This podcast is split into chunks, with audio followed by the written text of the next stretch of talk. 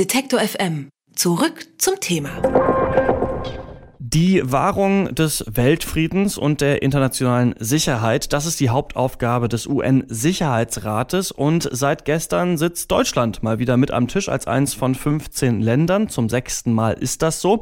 Aber wie arbeitet dieses Gremium eigentlich und welchen Teil kann die Bundesrepublik dazu beitragen? Darüber spreche ich mit Michael Broska. Er ist ehemaliger wissenschaftlicher Direktor des Instituts für Friedensforschung und Sicherheitspolitik an der Universität Hamburg. Schönen guten Tag.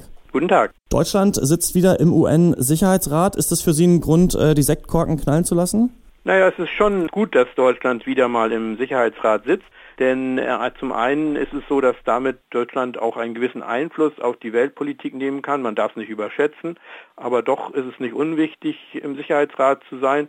Und zum Zweiten ist es natürlich auch so, dass dann in Deutschland äh, doch wieder mehr Themen diskutiert werden, die den Frieden und die internationale Sicherheit betreffen, als vielleicht in Jahren, wo das nicht so der Fall ist. Ah, der zweite Punkt würde mich interessieren. Also Sie ähm, sagen, dass auch weil Deutschland drin sitzt, ist dann in der deutschen Öffentlichkeit auch das, was ähm, dort im UN-Sicherheitsrat passiert, dann wieder wichtiger? Ja, genau.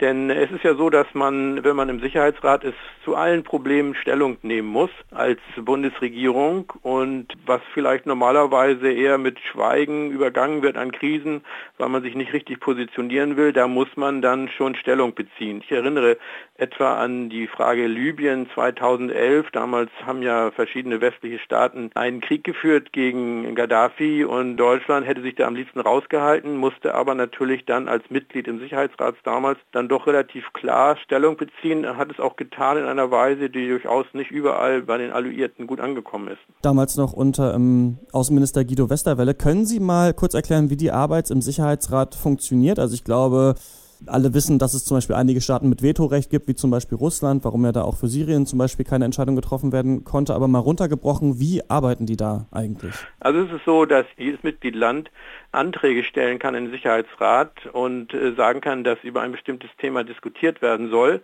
Dann entscheidet aber der Sicherheitsrat selber, zunächst erstmal die Präsidentschaft, die jeden Monat wechselt unter den Mitgliedern, aber dann, wenn die Präsidentschaft etwas entscheidet, was vielen Mitgliedern nicht gefällt, die Mitgliedschaft insgesamt, was tatsächlich diskutiert wird.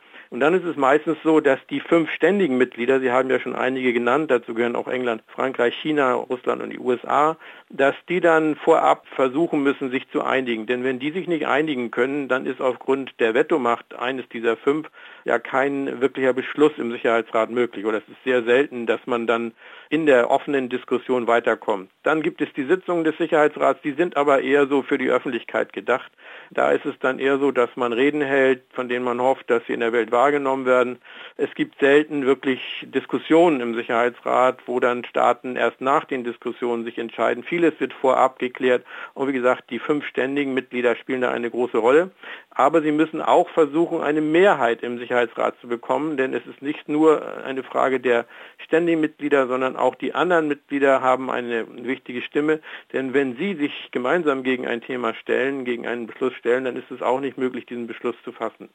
Und die Bundesrepublik möchte aber eigentlich gerne einen ständigen Sitz in diesem Gremium haben. Ja, das ist seit vielen Jahren ein Ziel der deutschen Politik. Seit den frühen 90er Jahren wird gesagt, weil Deutschland einer der drei größten Zahler an die Vereinten Nationen ist, auch äh, was natürlich die Wirtschaftsmacht angeht, Deutschland zu den größten in der Welt gehört, dass es eigentlich sinnvoll wäre, wenn Deutschland auch im Sicherheitsrat ein ständiges Mitglied wäre. Aber die Chancen dafür stehen schon seit vielen Jahren gleich null, denn wir haben schon zwei ständige Mitglieder aus Europa mit Frankreich und Großbritannien und ein drittes aus Europa ist praktisch nicht denkbar, insbesondere wo etwa äh, zum Beispiel der ganze Kontinent Asien oder der ganze Kontinent Lateinamerika überhaupt kein ständiges Mitglied haben. Nun sitzt ähm, die BRD aber ja mal wieder drin für zwei Jahre. Was sind denn jetzt für diese zwei Jahre ähm, Ziele, die die Bundesrepublik da verfolgt? Also die Bundesregierung hat eine Reihe von Zielen ausgegeben, die relativ weich formuliert sind. Man will in bestimmten Themenfeldern Fortschritt erreichen, mehr Zusammenarbeit, mehr Übereinstimmung unter den Mitgliedstaaten. Zu den Themen gehört etwa die Frage, ob der Klimawandel ein Sicherheitsproblem ist. Das ist im Sicherheitsrat durchaus kontrovers und Deutschland vertritt die Position, dass man mehr machen könnte, um zu verhindern, dass durch den Klimawandel Konflikte in der Welt entstehen. Ein anderes Thema ist die Arbeit von humanitären Organisationen in Krisensituationen. Häufig werden humanitäre Organisationen in Krisensituationen, in Kriegen vor allen Dingen in ihrer Arbeit behindert und da will die Bundesregierung vorantreiben, dass man international mehr dafür tut, dass jedem, auch in Kriegsgebieten, jedem und jeder Hilfe geleistet wird. Und schließlich ist ein Thema, was die Bundesregierung befördern will, die Rolle von Frauen in Friedensprozessen. Das ist eine Diskussion, die schon seit vielen Jahren im Sicherheitsrat geführt wird. Es gibt immer wieder Mehrheiten im Sicherheitsrat dafür, dass man sagt, ja, die Rolle von Frauen in äh, Friedensgesprächen muss gestärkt werden, aber in der Praxis tut sich wenig. Aber hier kann man natürlich auch über dann nicht nur den Sicherheitsrat selber, sondern auch etwa die Friedensmission, die die Vereinten Nationen implementiert in vielen Regionen der Welt, versuchen, den Worten auch Taten folgen zu lassen. Ich habe jetzt immer wieder gelesen, dass ähm, Deutschland unter UN-Botschafter Christoph Heusken da auch sehr eng mit Frankreich zusammenarbeiten will, dass es da so etwas wie eine, ähm, ein Tandem-Vorsitz geben kann. Also wenn Frankreich erst für einen Monat, im März ist es der Fall, ähm, den Vorsitz über den Sicherheitsrat hat und danach äh, Deutschland im April. Wie genau äh, kann man sich das vorstellen? Also es ist jetzt schon so, dass die Mitgliedstaaten der Europäischen Union sich äh, im Vorfeld von Diskussionen im Sicherheitsrat miteinander abstimmen.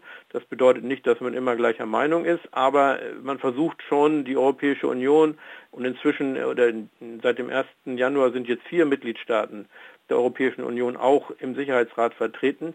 Das versucht man und man will das jetzt gerade, was die deutsch-französische Zusammenarbeit angeht, nochmal verstärken. Diese einmonatige, der einmonatige Vorsitz im Sicherheitsrat bedeutet, dass man Themen vorschlagen kann und dann praktisch die anderen das nicht ablehnen können. Das ist so die Tradition im Sicherheitsrat. Ein Monat ist nicht sehr lang, um jetzt wirklich Dinge zu befördern, um Diskussionen nicht nur mit Worten zu führen, sondern tatsächlich auch im Apparat der Vereinten Nationen institutionell etwas zu ändern. Aber wenn man zwei Monate hat, das ist zumindest die Hoffnung, die man in Berlin hat, wenn man zwei Monate Zeit hat und gemeinsam mit Frankreich ein Thema bearbeitet, dass das dann doch größere Chancen hat, dass auch aus Beschlüssen des Sicherheitsrats tatsächlich etwas folgt. Wird denn durch diesen Eintritt jetzt für zwei Jahre dann vielleicht auch mehr militärisches Engagement von Deutschland erwartet? Ja, das wird häufig gesagt und es ist wohl auch so, dass, und da ist nicht zuletzt Frankreich natürlich eine starke Stimme, die wir fordern, dass Deutschland sich stärker an äh, Aktivitäten äh, beteiligt, die Frankreich etwa in Afrika durchführt. Aber ich äh, denke mal, dass es nicht notwendig so ist. Deutschland hat bisher in den äh, Friedensmissionen äh, der Vereinten Nationen vor allen Dingen als Geldgeber eine Rolle gespielt, weniger als Truppensteller. Und es gibt in Deutschland, nicht zuletzt auch in der Bundeswehr, viele Stimmen, die sagen, nee, wir wollen nicht unser UN-Engagement deutlich erhöhen. Das bedeutet ja, dass man deutsche Truppen auch unter das Kommando von möglicherweise fremden Generälen stellt. Ähm, Deutschland hat in der Vergangenheit immer eher bevorzugt, entweder eigenständig tätig zu werden oder im Rahmen von anderen Missionen, UN-Missionen, NATO-Missionen. Und ich denke mal, es wäre sinnvoll, aber ich bin nicht sicher, dass es wirklich ein stärkeres Engagement auch in UN-Friedensmissionen mit militärischen Mitteln geben wird. Das sagt Michael Proska zum erneuten Eintritt Deutschlands in den UN-Sicherheitsrat. Vielen Dank für das Gespräch. Auf Wiederhören.